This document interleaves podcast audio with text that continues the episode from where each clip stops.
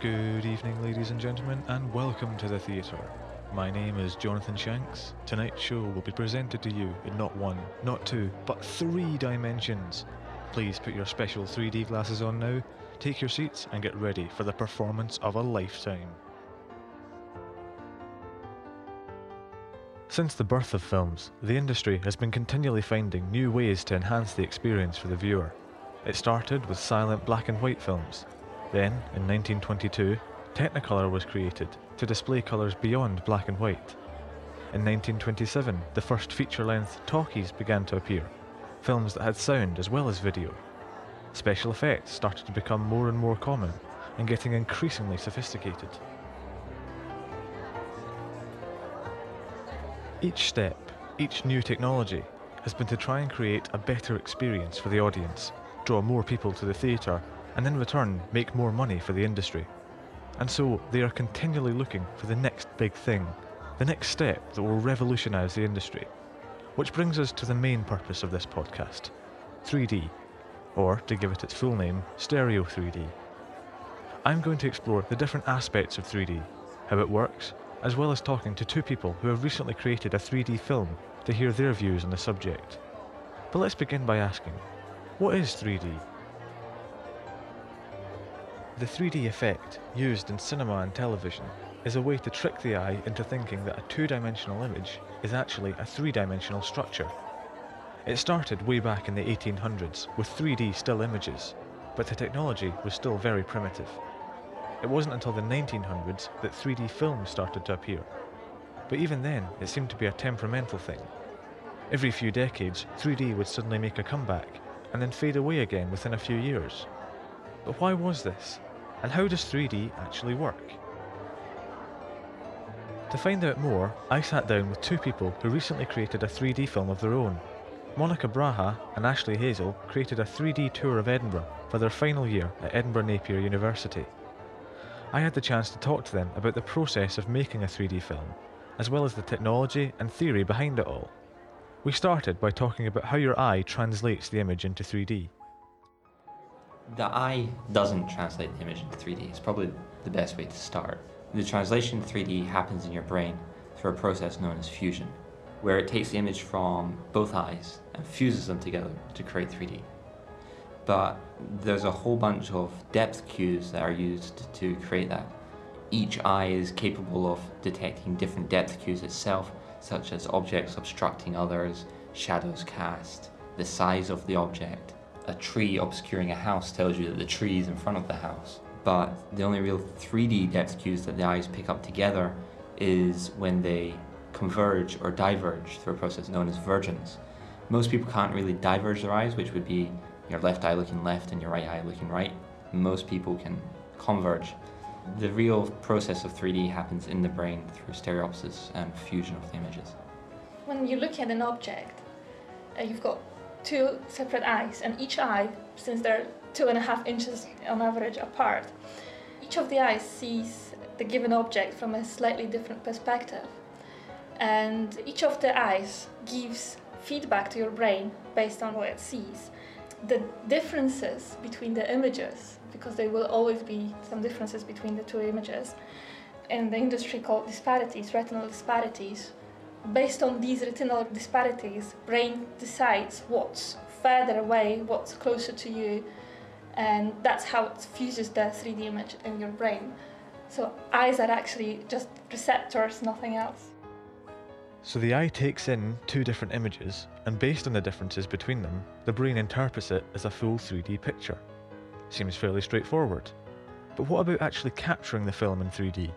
Surely you'd need a really expensive camera with special high quality lenses to create a stereo 3D effect. Well, apparently not. To create a stereoscopic effect on film, you need to recreate the way the human vision works. So at the basics, you need two cameras to represent each of the eyes. Those cameras need to be set a certain distance apart, although it's not a fixed distance because it depends on how far away the objects you're filming are or how large a scene. The ideal distance would be to mimic the interocular of your eyes.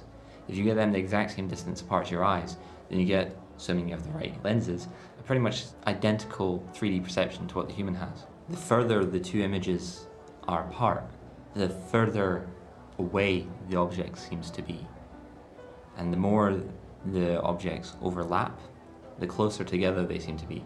So when it reaches the screen, the image from the left eye appears on the right hand side of the image from the right eye, would cause the image to pop out of the screen. That's when you have to cross your eyes. That's when your eyes begin to converge to cope with it.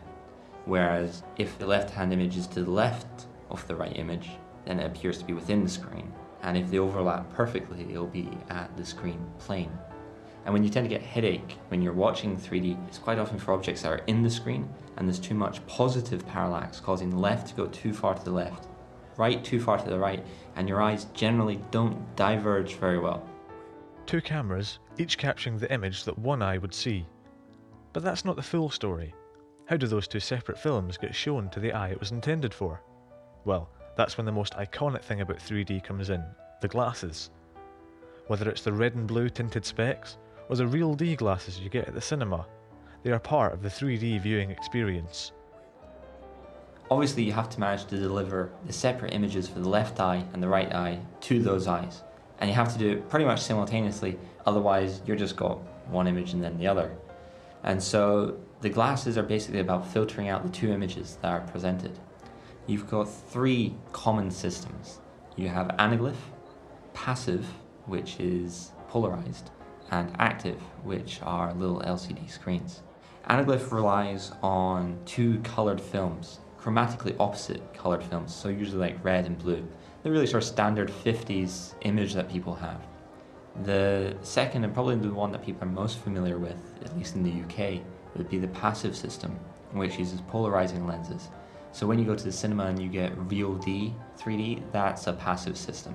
The way that works is that the left eye would be, say, vertically polarized and the right eye would be horizontally polarized, which means that only the light traveling horizontally will pass through the right eye and only the light traveling vertically will pass through the left eye. These days they use a helix method, whereas one eye rotates to the left and one eye rotates to the right, and that way you can tilt your head and you're still always in sync with what you're seeing. The active system uses LCD screens to basically cover one eye at a time. LCD screens are naturally transparent, and when they're powered, they turn black. And so, usually, once again, at a frequency of about 200 hertz, it goes left eye, right eye, left eye, right eye, and your television or cinema projects left eye, right eye, left eye, right eye. So, you get the same frame several times each, and the glasses turn on and off, thus, you perceive that you're receiving them at the same time, even though you're not basically you only ever see the image for that eye through that eye. It doesn't affect anything that you're doing at all. It's just a means of filtering. So, from capturing the film in the first place, to filtering the images for each eye, and finally to fusing them together again in your brain. But where does that leave us? What happens from here? Will Stereo 3D become the new standard for films and television? Or will it fade away again, like it has done so many times in the past? It has come and gone in the past. But every time it's gone in the past, it hasn't been to do with people not enjoying it or not being willing to pay for it. It's almost exclusively been down to Hollywood studios making a mess more than anything. When 3D originally came about back in the 1920s, the only reason it stopped was because of the outbreak of World War. People were confused. It was a time of CinemaScope, which was big curved screens which were also advertised as the 3D viewing experience. Everything's very badly advertised, very badly explained to the consumer, and that's usually where the problems occur. The past shows that 3D always worked. Will it stay in the future? I would like to say yes. If the industry sticks with it, I, I think it will stay. People said HD was a fad, and everybody invested in HD, and now there's no point filming in SD, so it stayed. I think it's probably got to the point that too many people have invested in 3D, and so they're going to film 3D anyway. I would say that people take time to get used to certain technologies. It's a big step forward. It's just will take time for the consumer to embrace it and take it in. I think it's going to stay definitely. Created by Jonathan Shanks. Thanks to Monika Bracha and Ashley Hazle. Music by Vladimir Sterzer.